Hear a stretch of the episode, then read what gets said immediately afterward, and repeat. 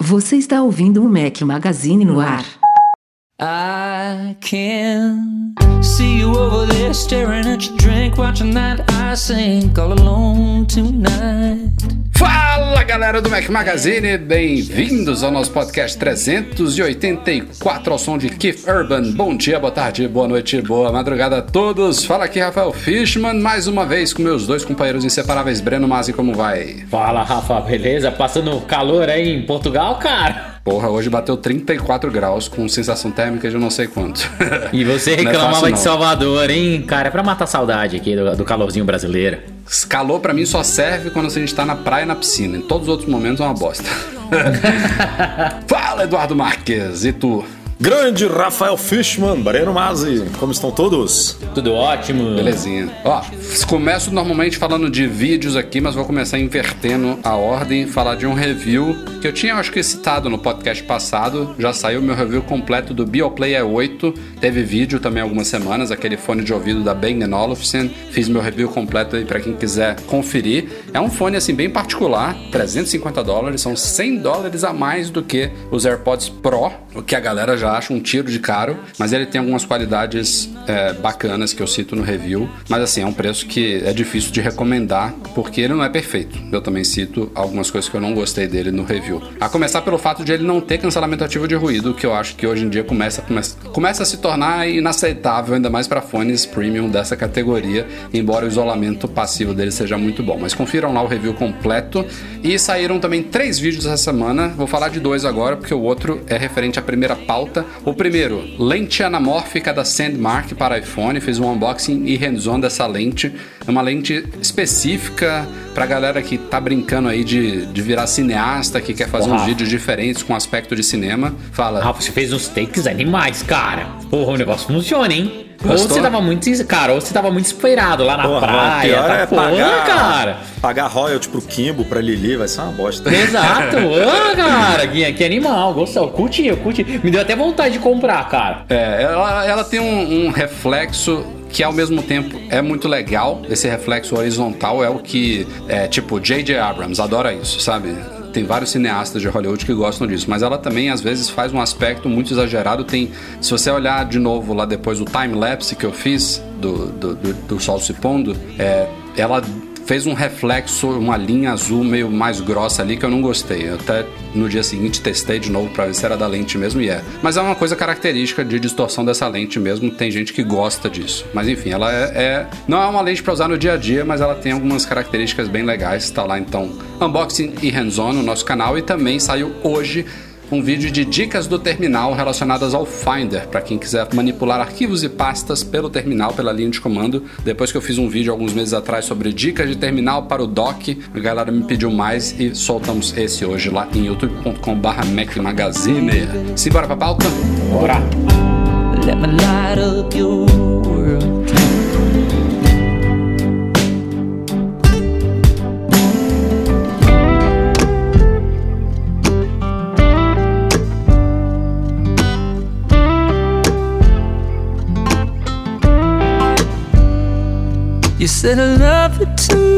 Eu falei que tinha outro vídeo aí publicado na última semana e ele tem a ver com a grande novidade aí que o Brasil adotou a API da Apple e do Google de alerta de exposição à Covid-19. A gente não tinha previsão disso, a gente não sabia qual era o plano do Brasil, se tinha interesse, se não tinha. Do nada, Saiu a notícia do Ministério da Saúde que eles estavam para atualizar o aplicativo oficial do coronavírus, o coronavírus SUS. É um aplicativo que já existe há alguns meses, né? Foi, foi construído a toque de caixa aí quando a pandemia estourou. Ele traz já orientações e, e informações sobre a Covid-19 e ele agora foi atualizado tanto para iOS quanto para Android com suporte à API do iOS e do Android é, de alerta de exposição. Então aquilo tudo que a gente já explicou aqui na época e eu explico também em detalhes nesse nosso vídeo sobre o aplicativo, mas basicamente você rodando isso aí no seu iPhone ou no seu Android, você tá o tempo inteiro sendo. é, é, ele, ele usa o Bluetooth para monitorar a pessoa pessoas é, ao, ao seu redor e te notificar caso você tenha tido contato próximo, e aí é um contato real- realmente próximo, tem que ser tipo você se expor a uma pessoa que tenha sido contaminada há menos de duas semanas por mais de cinco minutos a menos de dois metros. Ou seja, é uma coisa específica, porque a probabilidade de você ser infectado nesse cenário é muito grande, por isso que é uma coisa tão importante para ajudar, é claro, não vai resolver problema nenhum, mas ajuda a conter a pandemia aí, porque se você receber uma notificação dessa no seu aparelho, ele te dá, obviamente, as orientações de quarentena, de isolamento, de sintomas, etc., que você tem que tomar para evitar contaminar outras pessoas. O objetivo todo é este. Então, assim, se você tá instalando esse app, esperando ver um mapinha com, cara, mapa de calor, quem tá infectado, não esquece, não é assim. É um aplicativo extremamente passivo. O Rafa explica bem lá no, no, no vídeo dele. E, cara, reze pra você não receber a notificação. Então, é aquele aplicativo que você instala fala, ah, melhor que não receba a notificação e eu não consiga testar ele de verdade, tá bom? Não só passivo, mas é importante lembrar aqui, eu também falo isso no vídeo, que ele é 100% anônimo.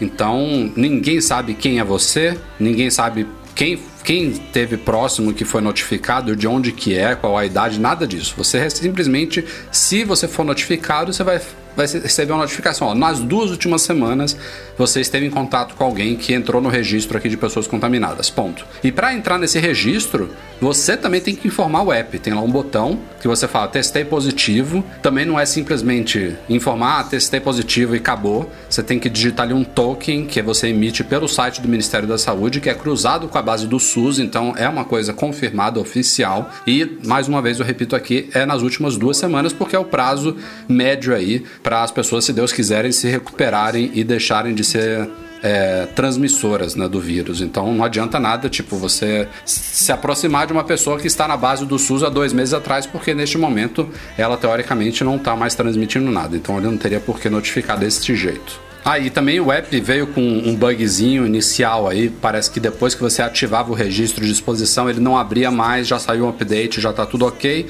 A única coisa que ainda tá me incomodando um pouco aí é que tem uma galera falando: ah, eu tô achando o consumo de bateria exagerado aqui, piorou e tal. E pô, a galera é meio paranoica com bateria, né? Aí você vê um sei aplicativo. cara. Meio paranoica? É.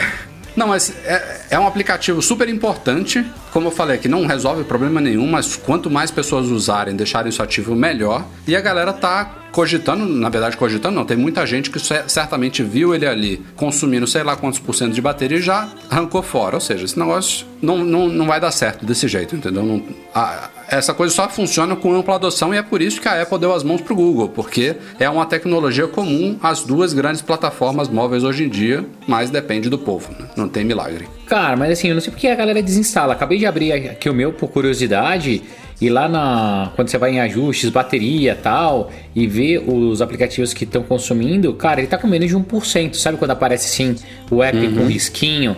Então, relaxa, galera, para com essa paranoia de bateria e se cuida, tá? É mais importante. Novidades sobre Apple Pay no Brasil. A gente já tinha adiantado há uma semana, 10 dias, que tinha indícios aí de que o Banco Next, que é o braço digital do Bradesco, ele tinha sido atualizado com suporte a wallet lá na App Store. A gente falou, ó, tem coisa aí. É, num primeiro momento o Bradesco negou que estava sendo lançado, mas é porque a Apple é muito chata com essas coisas, né? Enquanto a Apple não fala, pode falar, ninguém pode falar. Então, é, do nada, é, uma semana depois, mais ou menos, oficializaram Banco Next, então, primeiro banco digital, né? Primeiro fintech aí, embora seja do Bradesco, a entrar no Apple Pay no Brasil, cartões de débito e crédito, tudo funcionando, tudo funcionando mu- muito bem. Aliás, foi um dos. Eu não sei se é porque ele tem poucos clientes ou porque foi um lançamento suave, porque foi a primeira expansão no Brasil que eu não vi a galera reclamando. Ah, não tô conseguindo, não tá aceitando, não sei o quê, porque não teve Não, e- nada. Todo e mundo foi falou. a primeira. Foi o primeiro banco que entrou sem nenhum tipo de vazamento relacionado à ativação de cartão, né? Essas coisas. Porque a gente ficou sabendo porque o aplicativo foi atualizado com suporte ao wallet. Não foi porque algum, algum usuário tentou tentou, né? cadastrar o cartão e entrou lá e caramba, consegui ativar aqui, eles estão em fase de teste. Não, a gente já viu inclusive outros, né? Testando o Banco Neon, o Amex do Bradesco, fazendo esse teste e até Sim. hoje nada. E ele entrou, tipo, furou fila rapidinho, né? Foi lá e, e já anunciou anunciou. Mas é bom porque é uma quebra, né? Por enquanto a gente tinha Itaú, Bradesco e Banco do Brasil, que são bancos tradicionais, não entraram todos ainda, né? Aliás, o Santander, vale notar que entrou no mesmo dia que o Banco Next, mas aqui em Portugal. É, e assim, não, não, é uma grande novidade, porque o Santander de outros países também já está no Apple Pay. Não sei se na Espanha já está, enfim. Mas não é uma coisa mundial. Tipo, o Santander fechou um acordo com a Apple e entrou em todos os países onde ele atua. Infelizmente, no Brasil, nem sinal ainda. Aliás, os dois que eu sonho que entrem no Apple Pay hoje em dia no Brasil, pra gente parar de ouvir a galera reclamando, é Santander e Nubank. Porque de resto pode até demorar um pouquinho mais, mas a galera do Santander ah, e do Nubank é chata. Quando tem, quando tem um artigo desse, por exemplo, lançamento né, do Apple Pay no Banco Next, cara, são dois dias de reclamação de Santander e Nubank no Twitter, né, é, cara? Que é, é, é assim, é. é. é, previsível o negócio, mas é como a galera bate nessa tecla, né? É uma pena que só tenha sido o Next agora no Brasil, inclusive sendo Bradesco, se, se realmente tinha um plano de incluir o Amex, acho que perdeu uma oportunidade aí, mas enfim. Avançando devagar e sempre. Ok, vamos para novidades gerais e mundiais de Apple. Como previsto, tivemos aí nesta semana o lançamento de novos iMacs e vamos ter alguns poréns aí. Primeiro, não foi aquele lançamento grandioso que se especula e vamos ser justos aqui, os, os últimos rumores já apontavam que, que, já, que não seria isso. São duas grandes coisas previstas para o iMac que provavelmente agora vão ficar para 2021 mesmo, que é um design novo, nada de design novo agora, e o Apple Silicon. Ele não, não tinha previsão de ser o primeiro Mac a receber o Apple Silicon. Então tivemos um update normal, Modesto. é o design de sempre, de 2012, com o chip Intel é, é, uma, é uma boa atualização de chip, inclusive a gente fez um artigo hoje de benchmarks aí que apontam ganhos aí de, na casa de 20%, o que não é desprezível, até porque a Apple pulou aí uma geração, agora a gente tem chips de décima geração da Intel, que tem, que tem alguns ganhos bons, mas nada do que a gente espera para o Apple Silicon. Temos outras boas novidades também, por exemplo, uma câmera FaceTime 1080p, finalmente no iMac, né? O iMac não tem limitação. A gente falou na, no podcast passado né, sobre o Face ID e tal, e, e, uma câmera FaceTime dá no mesmo, né? A espessura do iMac permite que a Apple coloque a lente que ela quiser ali. Poderia oh, ter sido dá... uma lente 4K, não teria É, sido... o tele, teleobjetivo até tal. É, não dá pra fazer o que não quiser. Não teria problema nenhum. Mas pelo menos veio em tempos de pandemia. É... Aliás, eu me pergunto se esse update deste ano, se a gente não tivesse tido pandemia, essa necessidade de webcams e videoconferência, a Apple ainda manteria uma de 720p, eu não duvido nada. Ela atualizou por causa desse novo, esse novo cenário mesmo. Ela e... viu a, a, os vídeos da galera, né? E aí falou: não, a gente precisa melhorar isso aí, porque. Estão é. pagando é mico aí nessas porque, conferências. É engraçado porque hoje caiu o embargo de reviews, né? Dos primeiros jornalistas, youtubers e tal. Aí eu vi, eu vi o vídeo do Marcus Brownlee, né? O MKBHD e o cara grava vídeo para o YouTube com um head que filma em 8K, com iluminação top, com microfones Sennheiser top de linha e tal. Você sabe como é que é a qualidade dos vídeos do cara. E aí ele vira uma hora para o iMac e mostra a webcam. Parece que ela tem 480p no vídeo dele, porque é uma diferença tão estupenda. Mas é, assim, mas deve é, ter cara, melhorado. O cara tá mesmo. tá no, no nível bizarro também, né?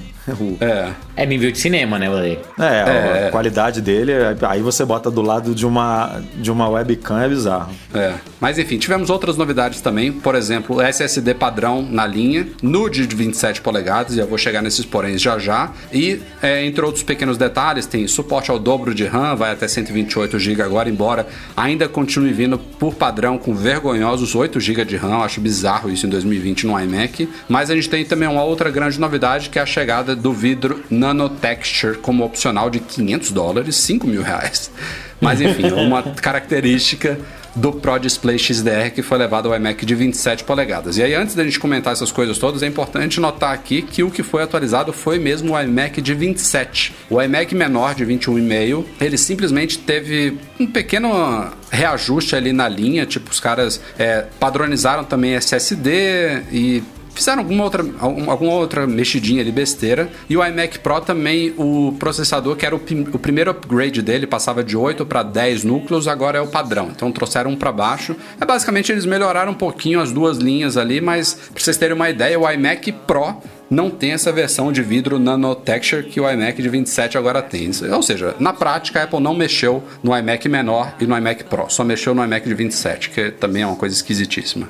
Aí tem, tem rumores, não sei se são tão novos assim, né? Porque acaba que a gente comenta tanto no site que já, já fica meio perdido. Mas que esse de 21 pode ser substituído, né? Por um de 23 polegadas, ou 24, se eu não me engano. Com o novo design, É. será? Então, é, eu acho que a Apple pode estar tipo, ah, vamos. Não vamos mexer nesse de 21, não, deixa ele quieto aí, porque aí no, no próximo, o de 27 deve ser o mais vendido, imagino, pra Apple dar mais atenção a ele, assim. E aí o de 21 ela meio que abandonou mesmo, e não- quando mudar pro Apple Silicon e tal, ela lança os dois de uma vez só, mudando esse tamanho aí. Até porque é aquilo que a gente já comentou, né? Essa, essa moldura que hoje em dia tem o, até tanto na lateral quanto o queixo, né, que existe no iMac hoje em dia, isso não, não faz mais muito sentido. Ela consegue botar todo o computador ali atrás e tal. Então, a gente poderia ter um design novo com tela de 23, 24 polegadas com um espaço não semelhante porque a proporção não é igual, né, mas num Bem parecido, vai. é, numa coisa assim, ocupando mais ou menos o mesmo espaço que hoje a gente tem, né? Desse de 21 e tal. Então, eu tô doido pra ver esse redesign aí, porque a- aquele nosso sonho, né, Rafa?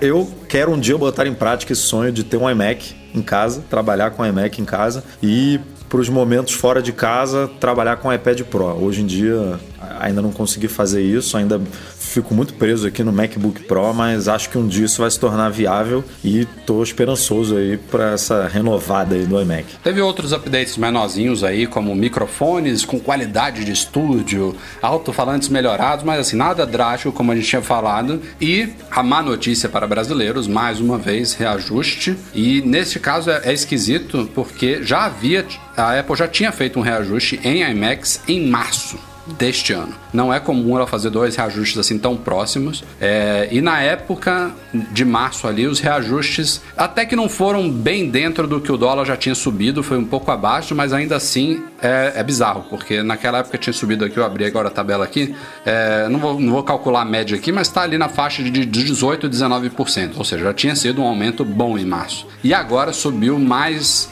12, 13%. Ou seja, tá, tá muito difícil. É, qualquer produto Apple tá muito difícil, mas vocês veem. Agora o iMac, o mais baratinho, o iMac de 21 polegadas de entrada, começa em 13.300 reais e o iMac Pro começa em 60.500 reais. Nossa senhora. Ai, ai. Não, É, cara, tá. Tá difícil. Tá difícil ser cliente Apple no Brasil hoje em dia. Desde acessório, né? Sei lá, se você precisar comprar um adaptador de, de energia pro seu MacBook Pro que quebrou, sei lá, o cachorro comeu. Putz, vai gastar 600 reais, sei lá, 500, 600 reais. né? Já é um. Aí você passando por case, né? Por cabo. A gente já falou aqui de um cabo sendo vendido por 1.300 reais. Tudo bem, é um cabo Thunderbolt profissional, né? Porque tem, é maior, mas assim, então a gente tá num, num patamar aqui no Brasil que tá, tá, tá inviável. Não, eu, eu fiz um outro artigo depois do lançamento do iMac falando sobre RAM, porque ele agora pode ir até 128. Nos Estados Unidos já é caríssimo. E eu provei comparando com preços da OWC, que é uma ótima fabricante de, de componentes para Macs. Ela já vende todos os kits compatíveis com iMac e são de boa qualidade. Para você chegar, vamos jogar logo lá pro topo. Para você chegar aos 128 GB de RAM no iMac, você tem que pagar a Apple mais 2.600 dólares. É um absurdo. Na OWC você vai gastar, se não me falha a memória agora aqui, 600 ou 700 dólares pelo mesmo upgrade. Ou seja, a Apple está cobrando mais de 2 mil dólares acima de um preço de mercado. Se ela, eu, como eu falei no, no, no no artigo, se fosse metade ainda estaria muito caro. Eu até entendo que tem que ser um pouquinho acima aí do que preço de varejo, porque, pô, os caras têm que fabricar, tem que sair da, da linha de montagem já é, personalizado para você, bota na caixa, te leva, você não tem que fazer nada. É diferente de você pegar uma embalagem de um pente, você chegar na sua casa, ter que abrir, desmontar, instalar e tal. Mas enfim, esse premium tá totalmente fora do padrão. E o bizarro, diante da cotação atual de dólar mais imposto, é que 2.600 dólares viram 26 mil reais para fazer upgrade para 128 GB de RAM. Claro, é uma coisa específica. Que é- Quem é que precisa é de vezes 128 10, GB né? de RAM? É o vezes 10. Hoje É em o- dia tá bem no padrão vezes 10. É triste isso.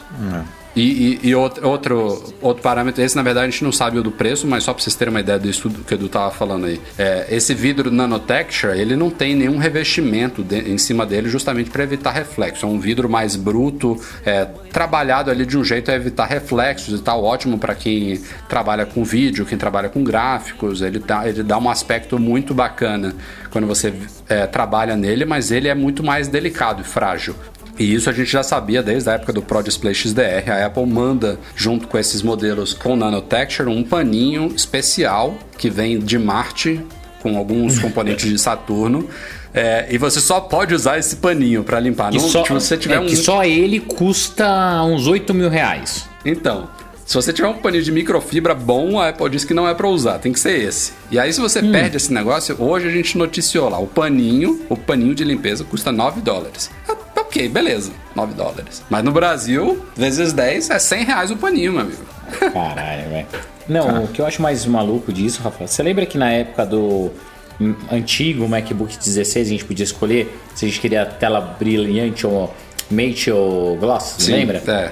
É, esse é É a novo, é o novo mate, o novo, novo fosco. Exato, cara. Mas é bizarro, né, o preço ainda, cara. A diferença. Eu eu não lembro se era, a diferença era tão grande assim de preço naquela época. Não, não era, não. Não era. Não era mesmo. Isso, é- essa é uma, é uma nova tecnologia. Naquela época era, era uma coisa um pouquinho mais simples. Então a Apple adora, né? Faz um negócio que é fenomenal, mas, porra, é, é inviável. No Pro Display XDR são mais mil dólares para você tornar ele nanotexture. Agora ficou metade do preço, mas ainda assim são 500 dólares para você trocar a tela do iMac. É muito caro.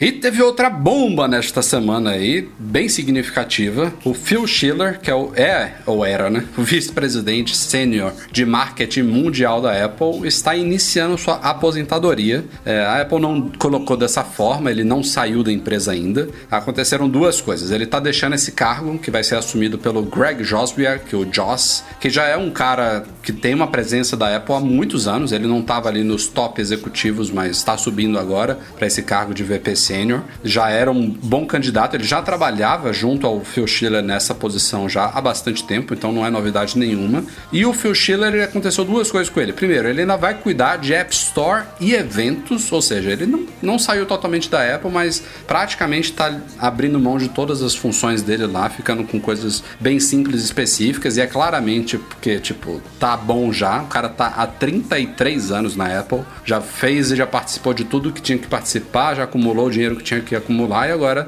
merecidamente quer curtir um pouco mais a vida, né? E ele tá entrando também para uma categoria que eu nem lembrava que existia, chamada Apple Fellow, que são tipo pessoas importantes que já fizeram parte da história da Apple. Tá lá o Wozniak, tá lá o Guy Kawasaki, tá lá o. Putz, esqueci, tem outros nomes importantes, mas curiosamente Rafael não está lá o Johnny Fishman. Ive, eu não sei porquê. É, queria eu que são caras que recebem um reconhecimento especial da Apple, têm é, direito a ações especiais e tal, enfim, são, é um reconhecimento legal. Eu não sei, o Edu pontuou bem, não sei por que o Johnny Ive não está lá, mas enfim. É isso, o Phil Schiller, então, iniciando a saída dele da Apple, é, e eu digo que é muito significativo porque há não muito tempo atrás, havia um grupinho da Apple ali, do- de tops, que é inclusive bem menor do que o de hoje. A Apple cresceu muito, né? Ela, elas, a, a página de, de executivos hoje em dia é muito maior do que era há 10, 15 anos atrás, mas se a gente parar pra pensar da época que o Jobs estava vivo, tinha o Jobs, tinha o Tony Fadell, que é o cara que criou o iPod, tinha o Scott Forstall,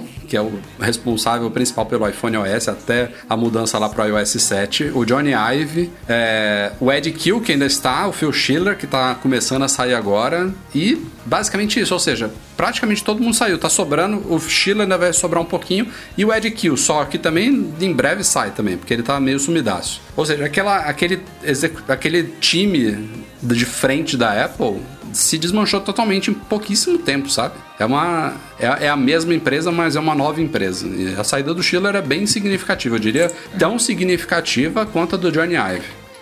É, mas, mas, mas desse grupo aí, dois se aposentaram, né? O resto realmente foi pra.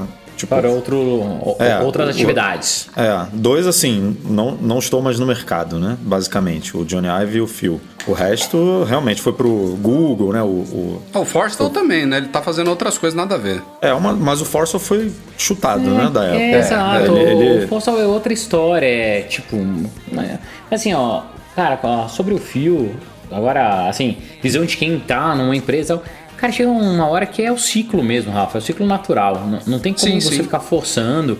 E, cara, que legal que ele ainda vai ficar com um papel relevante lá, né? Fazendo uma parte de eventos, tudo que é super importante pra Apple também. E vai estar de alguma, de alguma forma ligado à empresa. Mas, cara, tem que renovar, tem que trazer gente nova. E que deixaram dar claro que ele vai espaço, ficar entendeu? responsável pela App Store também, né? Porque tá passando Isso. por um momento turbulento aí de super delicado. antitrust, antitrust Não, e tal, né? vazando Então, um monte de coisa, vazando e-mail e tal. É, cara. Então é o cara bucha. tá, tem, tem responsabilidade ali, a não ser que seja só no discurso, né? Esse tipo de responsabilidade e que outra pessoa realmente esteja tocando o negócio. Mas assim, Não, é nesse, uma... nesse caso eu acho que não é discurso, não. Pra mim o que foi discurso foi o Johnny Ive criar um estúdio que ainda vai prestar serviço, Serviço Apple. Isso daí foi balela. Não vai fazer nada. É. Ele saiu. ah, eu ia dizer que até por isso ele não entrou nesse Apple Exato. Fellow aí, porque Não, ele, é- é- é na fácil, teoria, é só- vai, vai seguir carreira, né? Vai continuar fazendo Não, alguma coisa. Não é nem seguir carreira, Edu. Ah, Pra mim, esse Apple Fellow e tal é, é muito mais um,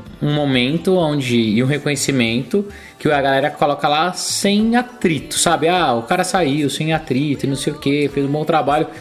Parece que a saída do Johnny Ive foi só de um lado, entendeu? Foi muito mais um lado dele não querendo do que. É óbvio que foi, Rafa.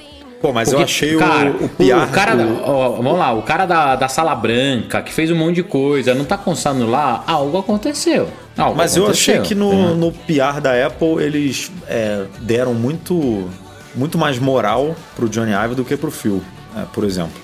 Mas Eles enalteceram muito mais o trabalho, né, do Johnny cara, Ive e tal. Vamos lá, Ó, Edu, imagina. Lembre que a Apple é a maior companhia do planeta.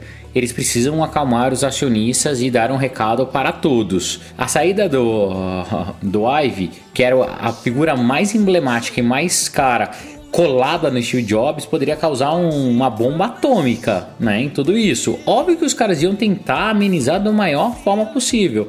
O resto, cara, é o resto, infelizmente. Era tipo assim, cara, Papa e Jesus Cristo lá na época. Hoje em dia tá- a Apple está provando que a empresa é muito maior do que nomes. E é isso que eu acho que a gente tem que enaltecer o trabalho do, do Tim Cook, porque ele conseguiu provar isso para todos.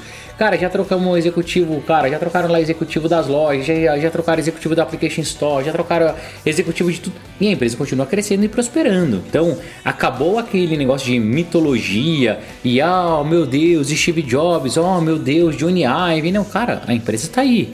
Então, é- era natural naquele momento que eles tentassem apaziguar um pouco mais. Hoje em dia não tem por que isso, cara. Pode ver, deu uma notícia como essa, as ações continuam subindo. Cara, fala que vai mudar, as ações continuam subindo. E todo mundo É, não, mas eu, eu, assim, embora a gente, a gente saiba da importância da, do, do Phil na, na história recente da Apple, eu acho que para o mercado financeiro e para, inclusive, a grande parte dos consumidores, ele é quase um Zé Ninguém comparado com o Johnny Ive, sabe? O Johnny Exato. Ive, ele realmente ele tinha uma posição ali, o cara aparecia nos vídeos narrando a voz dele, o, o criador do iPod, o criador do iMac, o criador do design do iPhone. Pô, ele tinha uma importância palpável muito maior do que a do Schiller, mas para a história da empresa, para boa parte das decisões que a Apple tomou em relação a marketing de produtos e desenvolvimento de produtos também nessas últimas duas, três décadas aí, o cara marcou ali, ele deixou Não, a assinatura eu dele, sem concordo, dúvida nenhuma. Eu concordo, mas eu discordo por um, por um parâmetro. Porque assim, quem, a gente que acompanha um pouco tem noção de tudo. Mas quem, quem não acompanha, cara, deve conhecer mais o fio dos eventos, das fotos de divulgação do iPhone e tal, do que o Johnny Ive. Que nunca apareceu Ah, em não, evento. não, nunca. Que Que isso? nunca. Nunca, Pô, Edu, nunca. que Se, Nunca, nunca. se você mostrar Cara, pra uma ó, pessoa que só, uma- que só lê, sei lá, só lê jornal, só Ó. lê notícia de, de, de, sei lá, Globo, Ge- Estadão, genérico. Folha. Ah, pô, o Johnny, o Johnny Ive apareceria, se não- se é que não já apareceu, por exemplo, numa reportagem da Veja. Não, o designer cara, da Apple. Uma, uma- mais não fácil, vai fazer uma reportagem do Filler, Ó, do Schiller. mais fácil, cara. Você que tá escutando agora, não vai entrar no Google e pesquisar como que o cara é. Comenta aí, cara. Comenta aí, como que é o Phil Schiller? Qual que é a principal característica dele? O que, que você não lembra? vale, Cara, Breno. Quem escuta a não. gente é outro público. Não, eu não tô falando Mas, dessa cara, galera. Essa mas galera eu te- conhece os mas a dois. que escuta, né? Ô, Edu, mas É, eu te essa garanto, galera mesmo quem... os dois. Mas, ó, não, eu te garanto. Mesmo quem escuta a gente, consegue sim fechar o olho e lembrar exatamente quem é o Ive, gordinho, magrinho e tal, consegue lembrar de quem é o Ive, e eu duvido que a galera consiga lembrar quem é o, o Phil. O, Eu também o acho, eu concordo. Cara, ele sei, de novo, Breno, ser- é o segundo. Eu tô achando muito esquisito. É o segundo podcast seguido que a gente, tá, a gente tá muito alinhadinho. Não tô gostando disso, não. Tá meio esquisito. Não tô me sentindo bem. Mas assim, pensa, pensa nos últimos 20 anos de Apple. Tem poucas pessoas no time de executivo dela que seriam reconhecidas pelo público em geral. Não é quem ouve o nosso podcast, não é quem lê Mac Magazine. Esse público não adianta de perguntar para eles. Seria Steve Jobs, O Tim Cook conquistou isso, obviamente, depois. Sim. Não, não, não antes Não de pré, virar CEO. é, pro- depois de virar CEO. assumiu, antes, isso. antes disso, ninguém sabia quem era ele. O Johnny Ive tá nesse grupo. E talvez eu colocaria o Tony Fadell, porque ele, ele foi reconhecido como o pai do iPod e tal. Pode Hum. Não, ser que tenha, não. mas Não, cara, o ainda Tony, distante. o, o- o Tony Fadell ele fez. Só quem participava das keynotes, dessas coisas, que são os momen- o momento que, que as pessoas conhecem os executivos, porque se não for por isso, é só por um perfil ou entrevista que, que raramente você vê foto, né? Você lê, você lê mais texto. É, acho- nessa época o Jobs não dava tanta abertura pra essa galera, né? Era muito mais ele Pode apresentando eu, tudo eu ainda e vou tal. citar, vou citar só mais uma, a Angela. Porque ela era Sim. da Burberry, tava lá em, em inaugurações de lojas e tal, mulher de fashion, de moda, Apple Watch, lançamento, etc. Eu acho que ela também teve uma certa representatividade pública fora desse mundinho de Apple. De resto, ninguém O sabe Phil, quem é cara, Phil ele Schiller, participa de keynote. Jeff o, Williams, o Phil participa de keynote Kevin Lynch. na época que Ah. na época que o Jobs dava as, dava as keynotes com o Forster Edu, e tal. Eram, sei. eram Cara, sempre os três que participavam. Você, cara, ninguém vai lembrar se, se o Phil é o gordinho ou é o grisalho. ninguém vai lembrar, velho. Para. Ele é gordinho para. é grisalho, pô. Agora, ó, pela primeira vez agora, eu boto fé que em 2000, 2000, e- 2020 não, mas 2021 a gente possa ter aí um- uma boa mudança nos nomes dos iPhones. Porque agora é outra pessoa comandando esse departamento, meu amigo. Pode ser. Sacanagem, cara. Pode ser. Não duvido, não. É- é- é- essas mudanças, é, o Jobs sempre falava, né? inclu- em- antes, quando ele estava vivo ainda, e o Tim Cook leva esse discurso pra frente, né? Que o, o DNA da Apple não muda, por mais que as pessoas mudem, por mais que o Jobs não esteja mais entre, entre nós e tal. E de fato a gente vê esse DNA, esse núcleo da Apple ainda presente após 10, 20 anos é, de, de produtos e evoluções e, e novos segmentos que a Apple entra. Mas quando há essas mudanças significativas, quando sai um Scott Forstall, quando sai um Phil Schiller, quando sai um Johnny Ive, em, em curto, em alguns casos curto prazo, mas principalmente a médio e longo prazo, tem algumas mudanças que vão acontecer. As pessoas não são iguais, né? Se, se amanhã a Apple vai lançar um, sei lá, o Apple Glass não, porque já está muito avançado, mas é uma nova categoria de produto daqui a três anos que daqui a um ano senta-se o time de marketing e desenvolvimento de produto para definir qual vai ser o nome dele. A ausência do, do Schiller lá vai mudar o, o- o rumo da reunião. Pode ser que se ele estivesse lá. A decisão de- do nome do.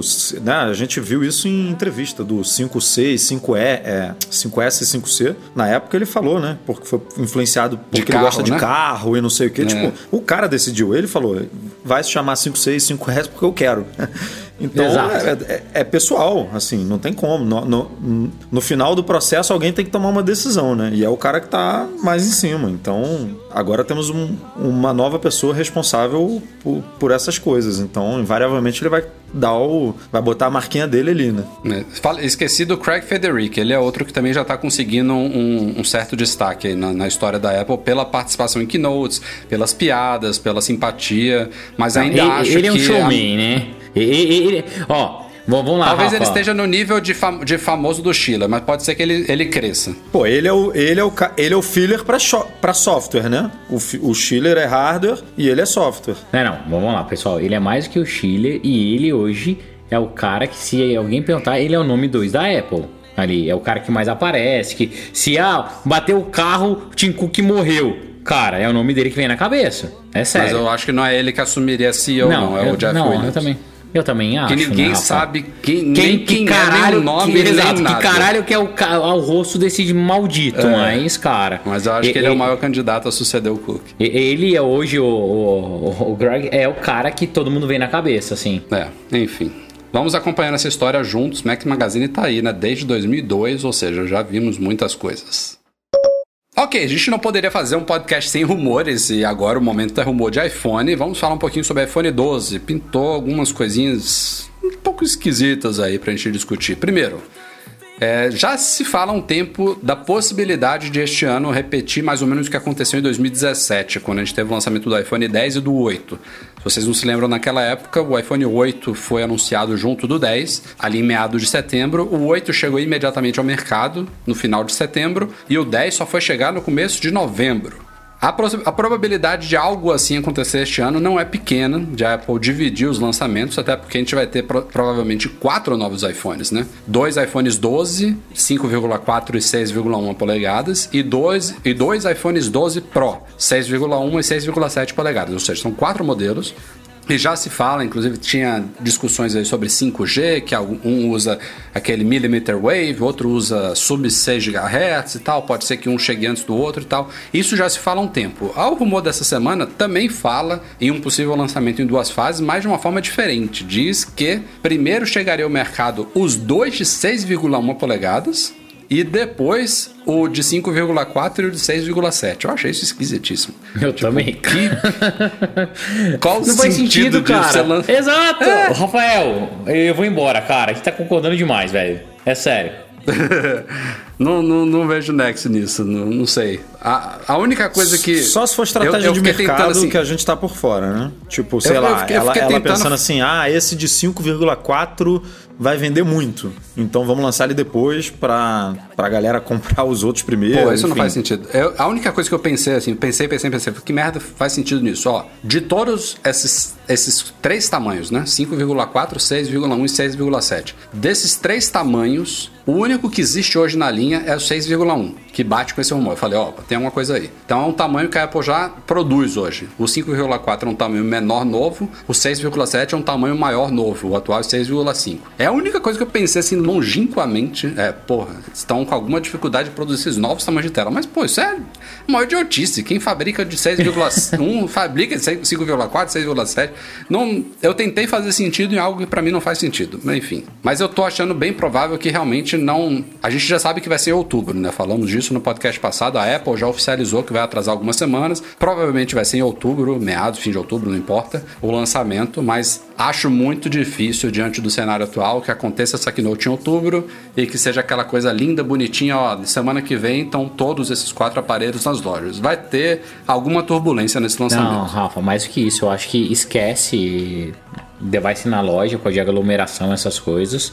Certeza É, que falei loja, mas de lançamento- forma, de forma abstrata. Cara, loja virtual, é, pode ser. É, é- é certeza pra mim que, por mais que eu queira muito ir buscar, tal, encontrar vocês, mas nada tira da minha cabeça que esse ano vai ser 100% online, não vai ter fila, não vai ter picape, não vai ter porra nenhuma, vai ser só envio. E é assim que tem que ser, entendeu? E paciência. É, veremos, veremos. Que vai ter cobertura, vai. Tem essa vantagem de eu estar aqui, então, na pior das hipóteses, ele vou receber ele na minha casa para levar todas as informações para vocês, mas a gente ainda sonha aí em poder fazer a nossa cobertura é, tradicional, nem que seja um pouco diferente do normal. Vamos ver como é que vai ser. Na pior das hipóteses, você vai receber a gente na sua casa, entendeu? Então, É, mas vai até isso, até isso, É, se fosse aglomerar a casa do Rafa. É isso que eu ia falar, cara. Na, na pior das hipóteses, se prepara que a gente pinga aí, velho. É isso. Não tem problema. Vocês chegam aqui, eu jogo um balde de Kibo e cada um vocês entram em casa, não tem problema nenhum. Mas mesmo, mesmo isso, se fosse hoje, não daria, né? Que as fronteiras estão bloqueadas. Então, aliás, Ah. o Edu tem passaporte, né, Edu? Ah, não, É, mas nem, nem, e, o meu passa- nem e o meu passaporte também saiu, bonitão. Também tem o passaporte vermelhinho. Pronto, isso aí tá resolvido. Será que entra? Eu não sei, porque eu acho que é Entra, só, é só residente que entra, viu? Você Não, acha mas que entro assim pela entram? Itália. Mas eu entro pela Itália, cara. Não, Não, eu- meu amigo, não é, não é Portugal que tá fechado, não, União Europeia. Então não Mas entra, não. Eu, eu acho que você sendo. Você tendo a cidadania, você entra. Porque aí, já puxando pro futebol aqui, recentemente, por exemplo, o, o vice-presidente de futebol do Flamengo foi para Portugal para procurar técnico e ele tem passaporte português e entrou aí na boa, sem, sem problema nenhum. Então Eu acho que acho, você sendo você sendo Cidadão. cidadão, acho que você Cidadão- não tem como te blo- cidadão deve rolar. bloquear, não. É, porque eu, não- eu não tenho cidadania, eu tenho só residência, então. Não, mas, é mas aí você é residente, aí tem que deixar É, a tua é casa, isso, né, é amigo? isso, Né? é isso. É isso que eu quis dizer. Os dois casos deve, tem que valer. Tipo, se você é cidadão, você é cidadão. Tem que, tem que deixar entrar. E se você mora aí também, pô. Tua casa não Então tem pronto, como te, vai rolar te deixar fora de casa. Toda aglomeração aqui no quartinho.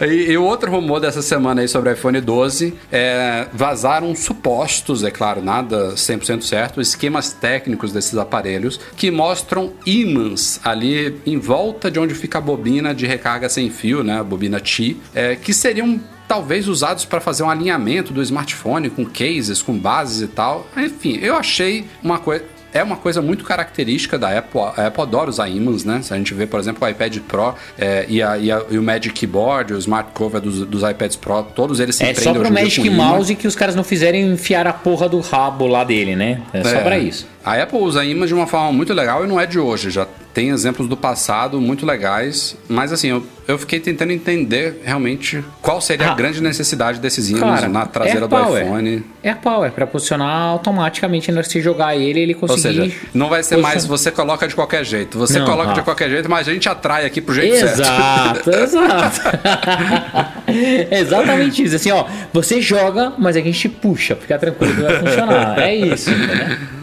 É, eu não sei. É, faz um pouco sentido ter um imã em base sem fio para você garantir que o negócio vai ficar alinhadinho tal. Não sei porque nunca ninguém fez isso antes, mas também. Vocês não acham não que isso é mais para não se mexer do que para fixar no lugar certo? Tipo. Hum, hum. Não. Depois que você bota no tapete. Porque já aconteceu aqui com todo mundo, de botar e aí o telefone vibrar ou tocar e ele mexer na base. Isso aconte acontecia comigo, na minha, acho que na minha primeira base T, que era, ela era lisinha, e quando ele vibrava, eu já acordei com o iPhone fora dela. Então, Mas a atual ela tem uma ela tem uma bordinha antiderrapante, ele fica no lugar certinho. Porque, assim, na, esse imã, pensando na base dos outros, não vai fazer diferença nenhuma, né? Você vai, pois é, você vai continuar isso. tendo a mesma coisa. Só na base da Apple. A não ser que a Apple realmente queira fazer uma coisa lá Apple Watch mesmo, né? Só, Ou pode tipo... ser para uma case a lá iPad. Em vez de você encaixar a case na lateral do iPhone, ela simplesmente encosta atrás e fica presa. Não sei. Também, pô, se o iPhone cair no chão, vai case para um lado e o iPhone para outro também, né? Talvez para talvez para para tal da recarga bilateral lá, né? Tipo, porque ela vai botar imã também nos AirPods não, Pro e tal para ficar tudo centralizado ali. Edu, os caras não conseguiram fazer o AirPower ainda. Calma, Edu. Vai. Não, mas então, eu acho mais fácil fazer o carregamento bilateral do que o AirPower. Não. O carregamento bilateral, todos os, todos os Androids top de linha tem. Todos. Tudo todos. bem, Android. Quem, quem disse que Android é Apple? Não, não é. Não, não sei se todos já... têm, não, viu, Edu? Eu nem, nem tenho ouvido, ouvido mais falar disso, pra te falar a verdade. Topo de linha, né? Não tô falando de. de... Agora, a Samsung tem, a Huawei tem, a, a Xiaomi eu não sei se tem, mas os, os dois que mais vendem aí, tem, né? O, não, aí... eu até, até acredito que eles tenham, mas eu, por exemplo, eu, eu, eu acompanho canais de tecnologia que cobrem Androids e tal, e eu, nesses últimos tempos, em review reviews de, de lançamentos de Android. Pode ser até que os aparelhos tenham, mas o povo nem fala disso, de tão relevante que é, sabe? Esquecem é, dessa besteira. Rafa, eu tô realmente preocupado, cara. A gente tá concordando muito, cara. Acho que eu preciso beber mais, ou dar um tempo do, do podcast. Será que, que a, a, pandemia tá fazendo mal a gente? Cara, pode ser. É, é, eu acho que a gente tem que pensar direito o que, que tá acontecendo. A gente, a gente, tá, a gente tá ficando paz e amor.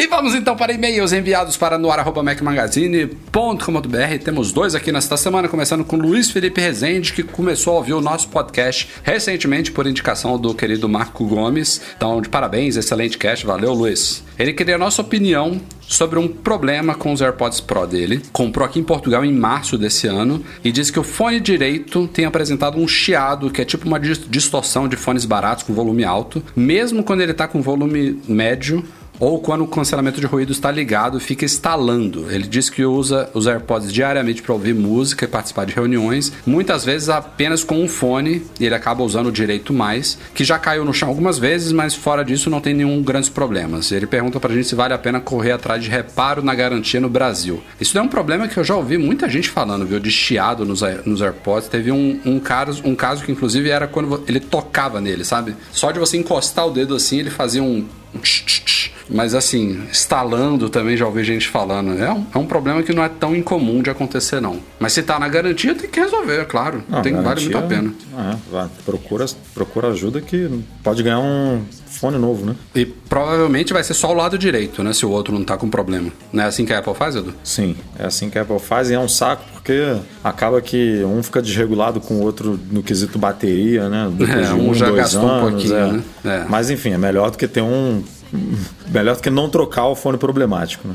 É. E parece ser um problema fácil de reproduzir, então não, não tem problema nenhum. Quando é fácil assim, é, é tranquilo o atendimento e a troca. O outro e-mail do Jonas Correia, ele tem um iPhone 8 de 64 GB e está tendo problemas com o armazenamento do Safari. Ele diz que quando entra em ajuste geral o armazenamento do iPhone, o Safari está ocupando mais de 7 GB de espaço. Ele já pesquisou como excluir esses dados, mas não obteve solução satisfatória e pergunta se existe uma forma de liberar esse espaço. E sim, em vez de você ir no armazenamento, você vai em ajuste Safari e tem um botão lá de limpar é, con- cache, conteúdo, é. Limpar tudo?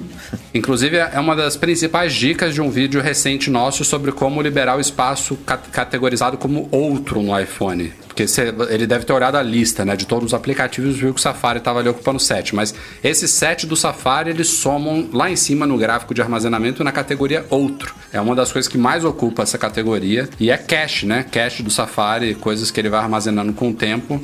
E em ajuste Safari você consegue limpar isso, não tem problema nenhum. Na pior das hipóteses, você vai ter que relogar em alguns sites, porque ele limpa cookies também e tal. Mas é tranquilo fazer isso sem risco e vai liberar provavelmente 100% desses 7 GB aí.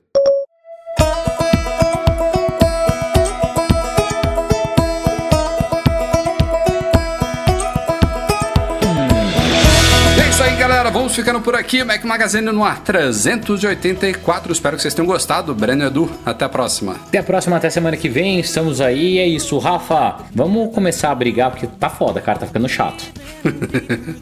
Valeu, Edu. Valeu, até semana que vem. Se cuidem. Nosso podcast é um oferecimento dos patrões Platinum GoImports.com.br, Macs a preços justos no Brasil e Mac Services, a melhor assistência técnica especializada em placa lógica de Macs.